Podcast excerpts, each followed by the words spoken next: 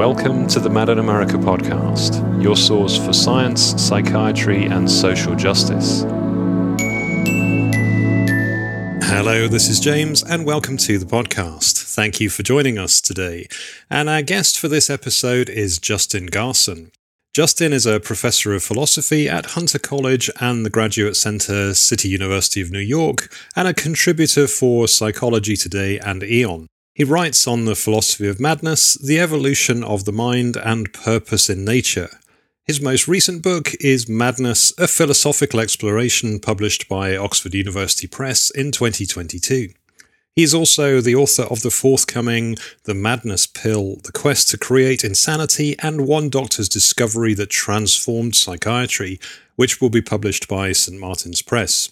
In this interview, Justin joins us to talk about the ways in which society has attempted to explain or categorize madness over the years. We also discuss the value of looking at madness not as disease or defect, but as a designed feature.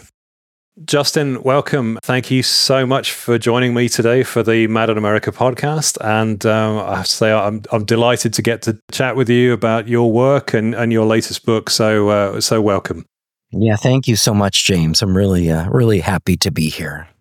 Great, thank you. So, um, to get us underway, um, we'll come on in a little bit to talk about your latest book, if that's okay. But to begin with, I'd like to ask a little bit about you. So, you're a professor of philosophy at Hunter College in New York, and you have a, a particular interest in studying madness, uh, the evolution of mind, and purpose in nature.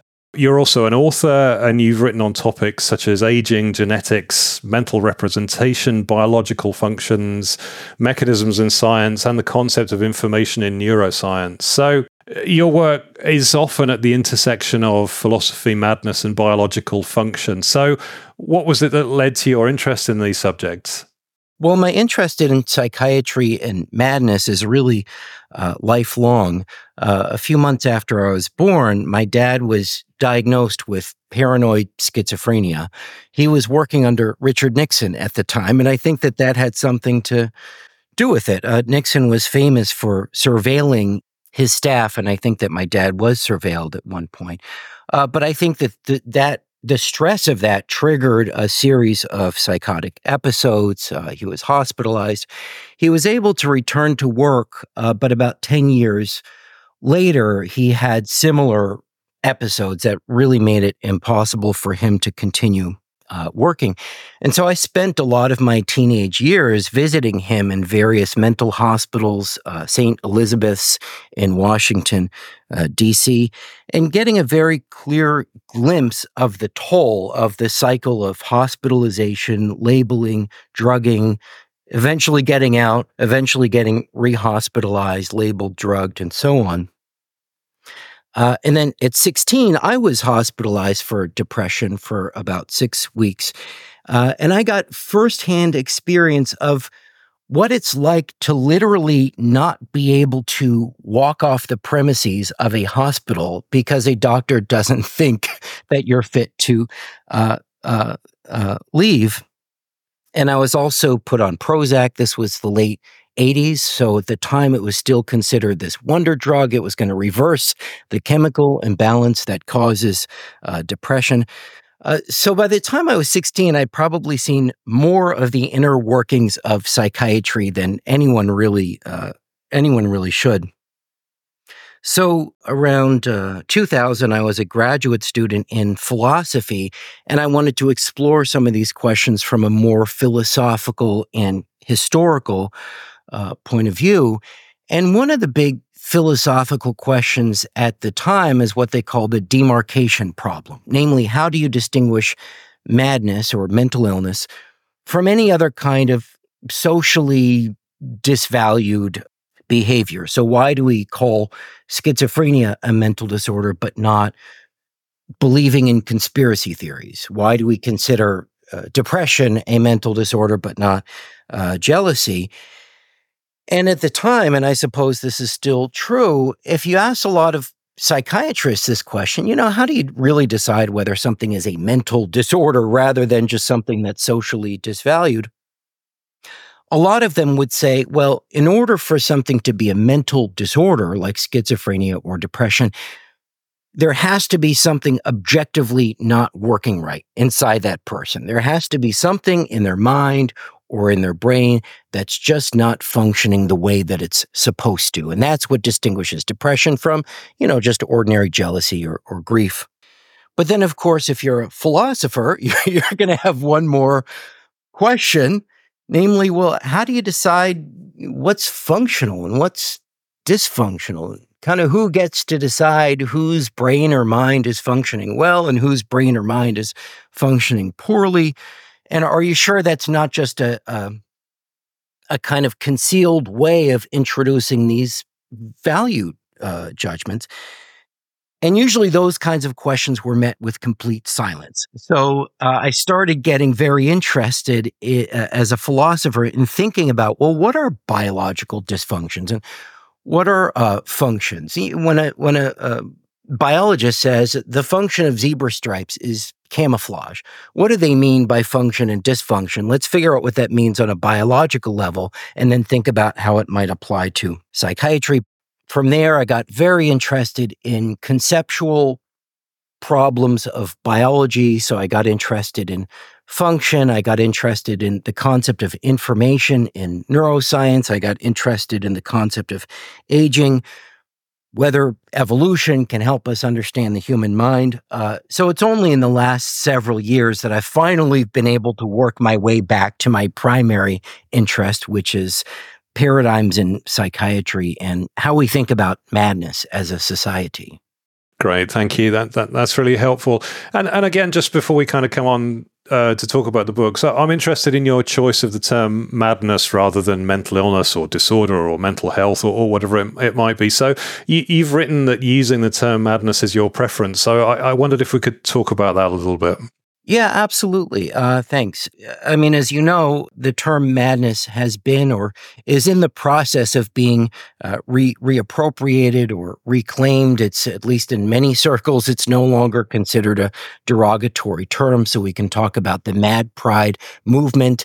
It connotes something like difference, perhaps surprising difference, perhaps sometimes harmful kinds of differences, perhaps sometimes insightful kinds of differences. But secondly, it seems to me when you describe something as a mental disorder or a mental illness, you're already presupposing that this phenomenon falls under the authority of medicine, that it's the doctor's job to uh, deal with. And that's, of course, an assumption that I want to put into question. So there's something t- to me w- w- which would be very wrong about using a term like mental illness or mental disorder to help explore the philosophy and history of psychiatry when that term just reinforces this assumption that I want to uh, that I want to challenge. I'd like to to go on to talk about your 2022 book, uh, which is entitled "Madness of Philosophical Exploration," and it was published by Oxford University Press. And I have to say, it's a fascinating journey through the many ways in which society has attempted to explain or, or categorize madness over the years. And uh, as I mentioned to you before, you know, it's one of those books that I found myself reading, and after every four or five pages or so, I'd have to put it down and have a good think about what I what I just read, that to me is the sign of quite a meaningful book, really, that I had to kind of consider. So, um, for example, in the book, you recount that the, the philosopher Immanuel Kant begins his taxonomy of madness in his 1764 essay on the maladies of the head. And he says there are three faculties of the human mind experience, judgment, and reason. Consequently, there are three and exactly three basic forms of madness, and each form corresponds to a breakdown in one of the three faculties. And, and then if we contrast that with modern times, we're now on to the fifth edition of the Diagnostic and Statistical Manual of Mental Disorders, which I, I believe has something like 157 listed disorders. But despite this kind of explosion of diagnoses, the, the story doesn't appear to be one of settled science. So I wondered, in your research, what did you come to think about the way in which we've pursued a, a kind of definitive classification of mental suffering? Well, let's uh, maybe go back to a big picture perspective. So, the purpose of the book generally was to really rewrite the history of psychiatry or rewrite the history of madness And often enough, when historians write about the history of psychiatry, they write about it in terms of a clash or confrontation between these two views a biological, brain based point of view and a psychological, mind based point of view, which is fine. And there's a lot of truth in that. But I wanted to use a slightly different lens. I wanted to look at the history of psychiatry uh, as a clash between these two paradigms, which I call madness as dysfunction and madness as strategy. And the basic idea behind madness as dysfunction is this notion that when somebody is mad, it's because something inside of them isn't working the way that it's supposed to. You know, as I said, something in your mind or your brain just isn't working right. Uh, you're looking at the person kind of like a broken machine, and your do- job as doctor is to figure out how to fix that machine. And in some ways, what I'm calling madness as dysfunction is very harmful. There might be some benefits to it, but in some ways, it's very harmful because when I adopt it, I've already, as it were, decided to look at your words and your actions and your feelings as the byproduct of a broken mechanism that kind of robs you of a certain level of personhood or agency. And the other paradigm is what I call madness as strategy, where you're willing to see in madness uh, something like a purpose or a function or an adaptation. And I can come back to that later a bit more about what I mean by madness as strategy. But to answer your question, uh, the view that I'm calling madness as dysfunction is not new at all. It's actually very old. It goes back, as you know from the book, goes back to the Hippocratic doctors. So if you look at this book on the sacred disease, written probably around 400 uh, BC, the view that the author lays out very clearly there is that all the different forms of madness just stem from oxygen deprivation to different parts of the uh, brain.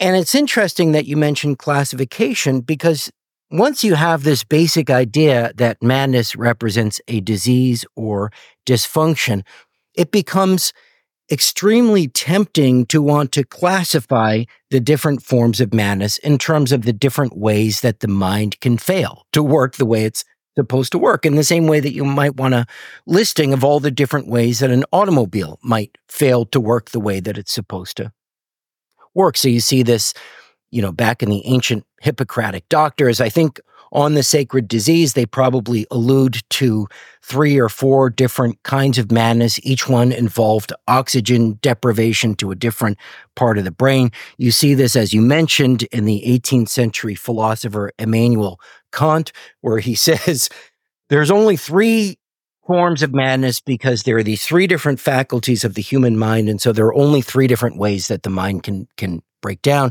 You see this in the dsm you see this uh, in the rdoc as i see it they're all just versions of the same project listing all the ways that the mind can uh, break. Of course, things are different today because, uh, unlike Kant or the Hippocratics, we have many, many, many different ways that the mind can break down. And uh, apparently, it's quite a lucrative business. Absolutely. Um, I, if it's okay, you know, to talk a little bit more then about kind of madness as dysfunction versus madness as, as, strategy. And in reading the book, you do see this kind of gradual change, you know, and the medic, the creeping medicalization to perhaps put psychiatry in, in charge when it's a dysfunction view. But it, it, struck me immediately that if it's seen as if madness is seen as a dysfunction, then it immediately immediately puts the medical professional in charge. You know, they they know the diagnosis, they know the outlook outlook or prognosis, whatever else. But if you do look at it as madness as a strategy, then surely the person experiencing or having developed that strategy to avoid a painful reality is, is the one in charge. So, you know, it, it made me wonder if there are important reasons to think about madness outside of a medical context. And if so, are there benefits to thinking about madness in this way? Yeah, thank you so much. I mean, that's a great point. Uh, I I do suspect that there is a very deep connection between what I'm calling madness as dysfunction and psychiatry as such. So sometimes I talk to psychiatrists uh, who say, look, you know, you're describing this one particular point of view, but we have a lot of different points of view. Sometimes we use what you're calling madness as dysfunction, and sometimes we use madness as strategy. And we take a very individualistic and pluralistic approach.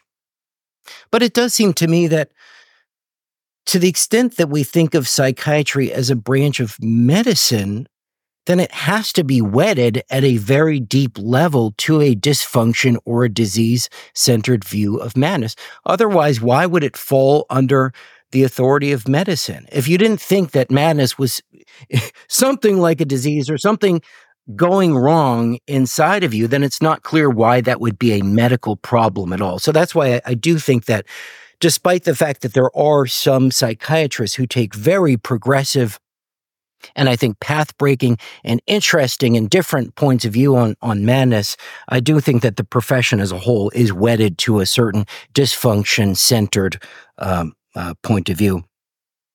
So I guess the, the core shift that I would like to see is a shift from uh, pathology to purpose, or a shift from what I would call madness as dysfunction to madness as strategy. Uh, and it's almost impossible to describe madness as strategy in the abstract. Uh, as you know, I have this blog with Psychology Today, and I use that blog to explore what I see as a lot of different research programs in mental health that exemplify what I'm calling madness as a strategy. So, uh, if, if you wanted to, if any of the listeners wanted to find that, you can go to my website, which is just justingarson.com, and you'll see links to all the uh, uh, posts there. Uh, there, I, I talk about depression. I talk about some of the personality disorders or so called personality disorders. I talk about delusions, voice hearing, uh, some of the conditions that fall under the neurodiversity banner, and what it would really mean to shift from a pathology to a purpose uh, point of view. But just to give you one example of what I'm talking about, uh, we can take depression. As you know, for decades, uh, we've been searching for this hypothetical uh, brain abnormality underlying uh, depression. That project has not panned out very well, as far as I'm aware. Uh, but there's a, a newer paradigm which has been inspired by some of the evolutionary uh, thinkers. And in this paradigm, uh, depression is far from being a brain disease. It's something like your mind's evolved signal. It's something like a designed signal that your brain is giving you that something in your life needs to change, needs more attention. So, in a way, the evolutionary theorists look at depression in the exact same way that we look at pain. So, suppose you stub your toe, you feel this very, or burn your hand, you feel this excruciating pain. Feeling the pain, that's not a disease, a disorder, or a dysfunction. That means everything inside of you is working exactly the way that it's supposed to. The pain is your body's natural signal to get yourself away from the source of danger. And so a lot of the evolutionary thinkers see depression and anxiety in the same way as something like your brain's functional signal that something that there's something in your environment that needs more uh, attention. So that's that would be one example of shifting from a pathology to a purpose viewpoint on depression. Now, if that's true, that would have profound implications for research, for treatment, uh, for stigma. Uh, so think about treatment. If I'm treating somebody for depression, the first question isn't going to be, okay, let's look for some hypothetical uh, chemical imbalance that's creating your depression. The first question is going to be, okay, what in your life might this be a response to? It's probably not something really obvious. It's probably something that's not entirely obvious, but something real that needs more attention. I think it would also change our readiness to medicate it. I'm not saying that medication has no place at all in depression, but if we do think of depression on the model of a functional signal, uh, then the first step is probably not going to be to bombard it with drugs. The first step is going to be looking at what in your life, it might be a response to. And then finally, I, th- I think it has deep implications for uh, stigma. So there's a researcher that I've been working with, a psychologist at the University of Michigan. His name is Hans Schroder. And he studies the psychological impact of different ways of framing depression. So he'll literally get together a huge number of volunteers who have had experience with depression. Half of them, he'll give them a dysfunction centered message. He'll say something like, you know, we now know that depression stems from some kind of a chemical imbalance in your brain, and it can be treated in one of various ways. Group two, they'll say, we now know that depression is something like kind of like pain. It's like your mind's functional signal that something in your life needs more attention. And then he looks at the impact that these different messages have on people. And what he's found is that people who are exposed to this function framing uh, tend to be more optimistic about treatment. They tend to think, oh, okay, this is something that I can get a hold of. Uh, they tend to um, uh, feel that their depression has some important insights to offer them, and they tend to feel less stigma about their depression. They tend to feel more inclined to talk with other people about their uh, depression. So that's a lot to say, but I think that there are a lot of far ranging implications of thinking of what we call madness in, in terms of purpose. It's fascinating to kind of think about how much shame it takes out for people when when they they might think for themselves well actually i'm in a perfectly understandable place. This is perfectly understandable reaction to some horrible circumstances that i've been in rather than give them a message that there's a mechanism that we can't really explain in your brain but we're just going to chuck chemicals at it and hope it somehow resolves itself. So you know i i was really heartened actually to read that you know if you encourage people to think Uh, of this understandable reaction, then it, it, it, tends to be quite positive for them and their experience of, of the whole situation changes. I really do think that over the last decade, and I've written about this some in the Psychology Today blog, I, I do think that psychologists are discovering just how disempowering and stigmatizing these biomedical framings are, which is a surprise because in the 80s, I remember very clearly uh, when they would say, oh, you know, once we start thinking of mental illness on the model of diseases, once we get everybody to think that depression is kind of like diabetes or schizophrenia is kind of like cancer, then we're going to have this golden age where suddenly people will not feel stigmatized and they'll not feel at fault and they'll be able to talk about it. And I think it's really the last decade we're seeing that okay, these messages can actually be extremely disempowering and stigmatizing in perhaps a different way than we anticipated. Justin, I wondered, you know, what your thoughts were on how it is that the medical model has become so deeply entrenched in our society, our culture. Because it's interesting, isn't it? If you talk with friends or whatever, and, and you you you talk about people suffering and suffering mental distress, and you mention poverty and inequality and injustice or whatever else it might be, then the, you know they kind of get that those things can make can put people in a very different difficult place but if you talk about mental illness in that regard then it, it if the conversation very quickly becomes scientific and medicalized and you know psychiatrists are the experts and whatever so you know th- this medical biomedical narrative has really taken hold hasn't it I mean, that's such a huge question. I think there are so many factors. Uh, uh I mean, as you know, in my view, there's this dysfunction centered view that's very old and we see it repeatedly throughout history. But I think you're absolutely right. Something happened around the 1970s and 1980s, and this medical dysfunction centered view just became entrenched in our collective consciousness and the way that we think and talk about mental illness to the point where people often get offended if you suggest that what we call madness or mental illness is anything other than a medical problem. And I, I, think there are so many reasons why that change took place. I'm actually writing a book about that very topic uh, right now that'll be coming out uh, in a couple years with St. Martin's Press, exploring from the point of view of one particular uh, psychiatrist named Solomon Snyder. I'm kind of looking at, at his life and exploring how this medical point of view kind of took hold partly through his actions and advocacy. Uh, Snyder was really the innovator of this dopamine hypothesis of schizophrenia in the 1970s. He did a lot of important work. He discovered the brain's dopamine receptor. He showed that uh, the first generation antipsychotic drugs primarily seem to work by blocking up dopamine receptors. And on the basis of that, he formulated what seemed like a very simple and appealing idea, namely schizophrenia just comes from the dysregulation of your uh, dopamine neurons. And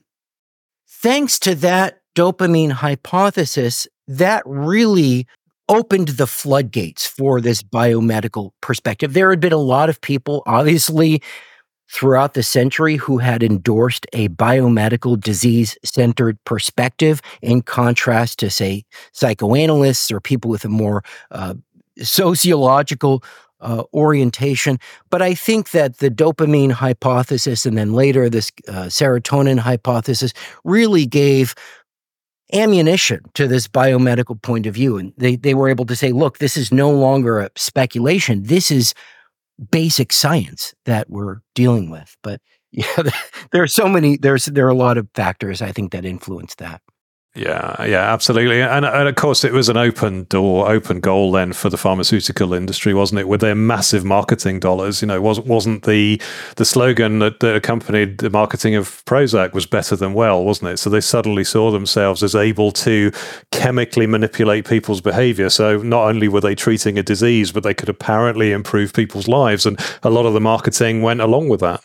Right. I mean, once you have this what seems to be a scientifically vindicated idea that these major mental disorders can now be explained in terms of neurotransmitter abnormalities in the brain. That is an open field, obviously, for pharmaceutical companies to come along and say, and hey, guess what? We have exactly the drug that's going to reverse that chemical imbalance. And one person I really uh, have come to respect quite a lot is Joanna Moncrieff.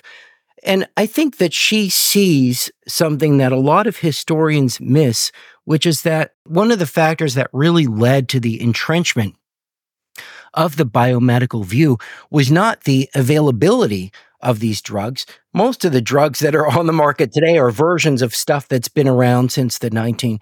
Uh, it was this changed philosophical and conceptual understanding of what these drugs actually do. Drugs like uh, chlorpromazine, drugs like Prozac, they don't work just by helping you to uh, uh, dampen your emotions. They're not just tranquilizers, they are specific, targeting underlying chemical abnormalities. And I think she's absolutely right that the medical psychiatry and the pharmaceutical companies they needed a vision like that. It wasn't enough to say, look, these drugs seem to help some folks. Maybe they'll help you too.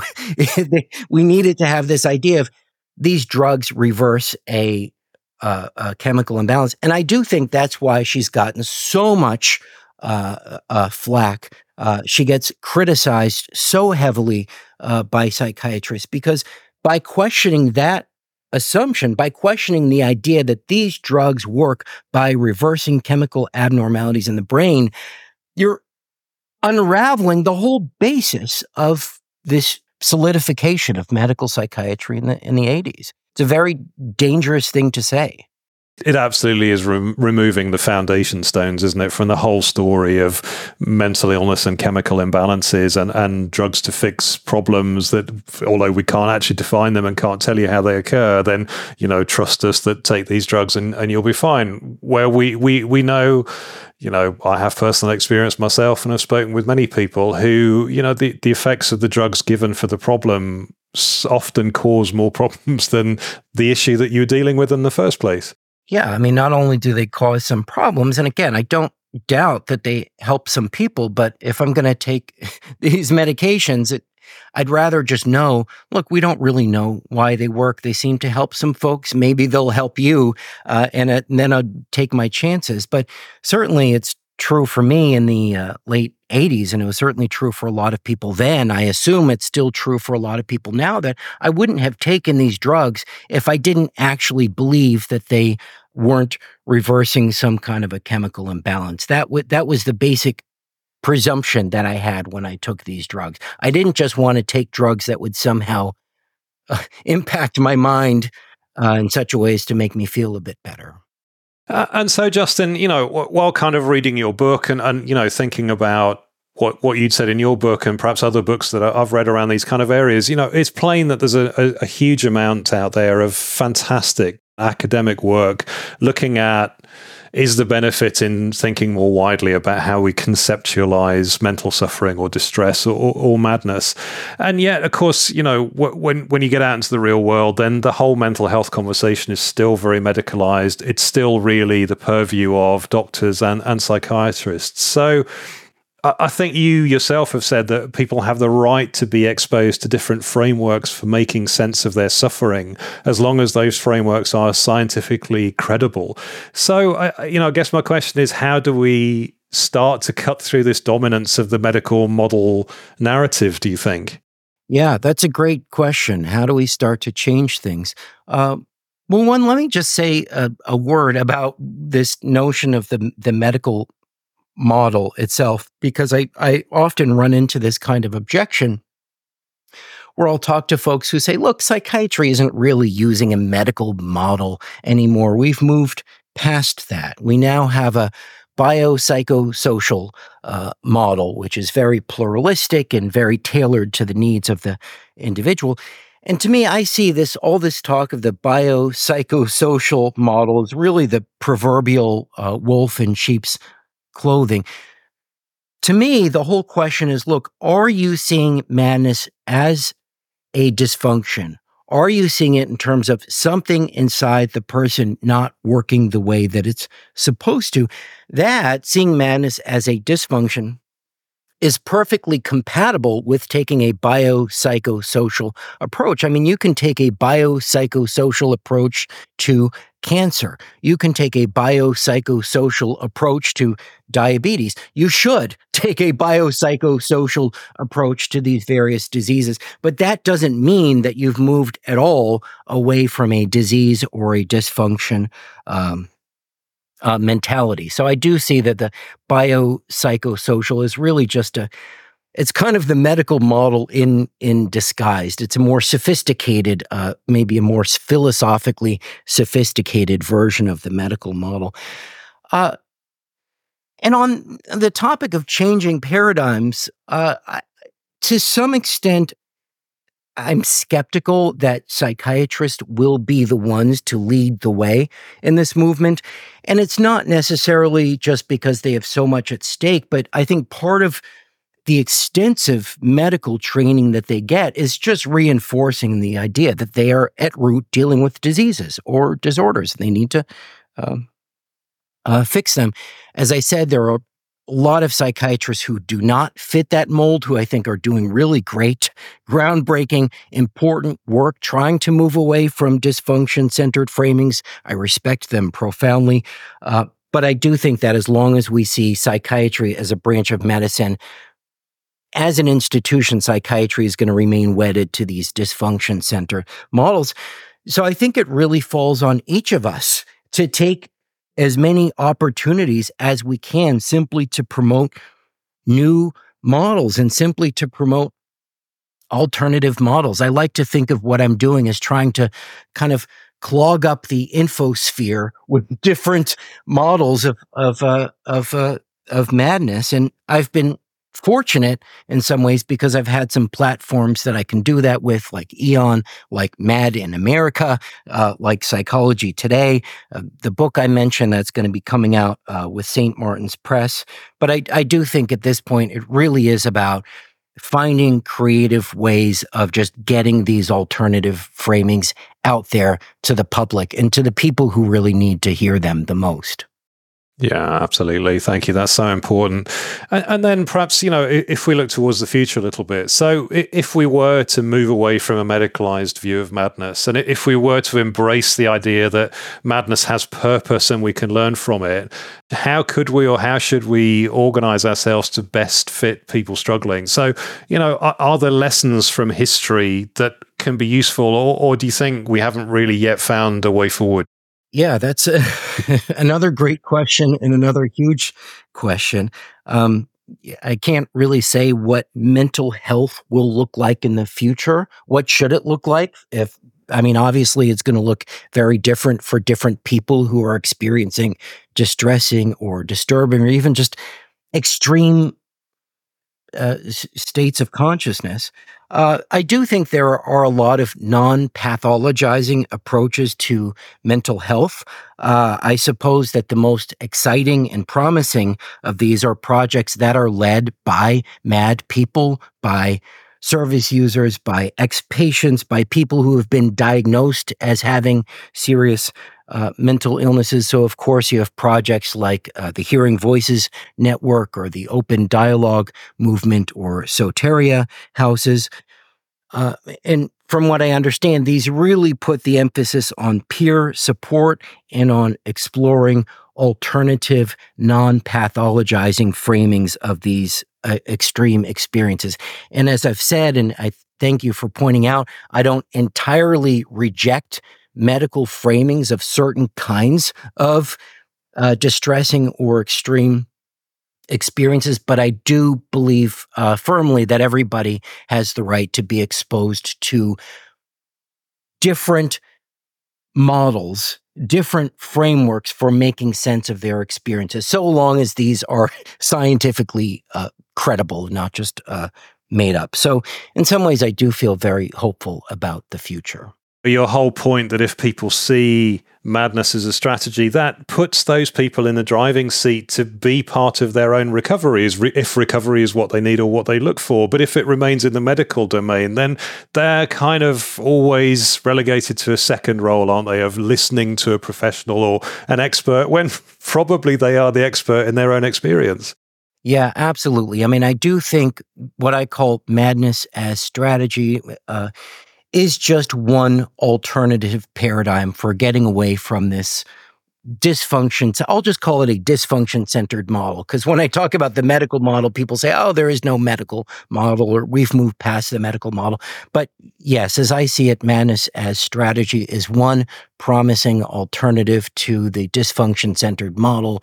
But I have no doubt that there are other alternatives. But that's, I like the way you put it. It's about putting the person in the driver's seat and giving them tools to think about and make sense of and possibly change the way that they're uh, uh, experiencing the world in a way that doesn't relegate it uh, to some kind of a, you know, the byproduct of a disease process. Again, there are some people for whom that might be a useful and valid way of seeing things and i don't i don't want to rob anybody of something that's going to be a useful and valuable tool but that certainly doesn't deserve to have the the dysfunction view certainly doesn't deserve the dominance that it's it's come to acquire yeah, absolutely. Absolutely. Thank you. Um, Justin, it, it's just been fascinating to talk to you today. And, you know, your book was really mind expanding in, in the best possible way, you know, and, and to get an appreciation of the way that we've thought differently about madness over all the years and the fact that it isn't really sorted even now we've still got work to do on that. It was just amazing to read all that. And so thank you for spending some time with us today. Yeah and thank you james. I do really appreciate uh, your taking the time to come up with these really um, just interesting and insightful questions and i, I really appreciated our, our conversation so, my thanks to Justin once again for taking the time to join us. If you'd like to know more about his work, you can find him on the web at justingarson.com, and he is also active on Twitter, where he can be found by the username at justin underscore garson. So, thank you as always for listening, and until next time, take care. Thank you for listening to the Mad in America podcast. For more news, views, and updates, visit madinamerica.com.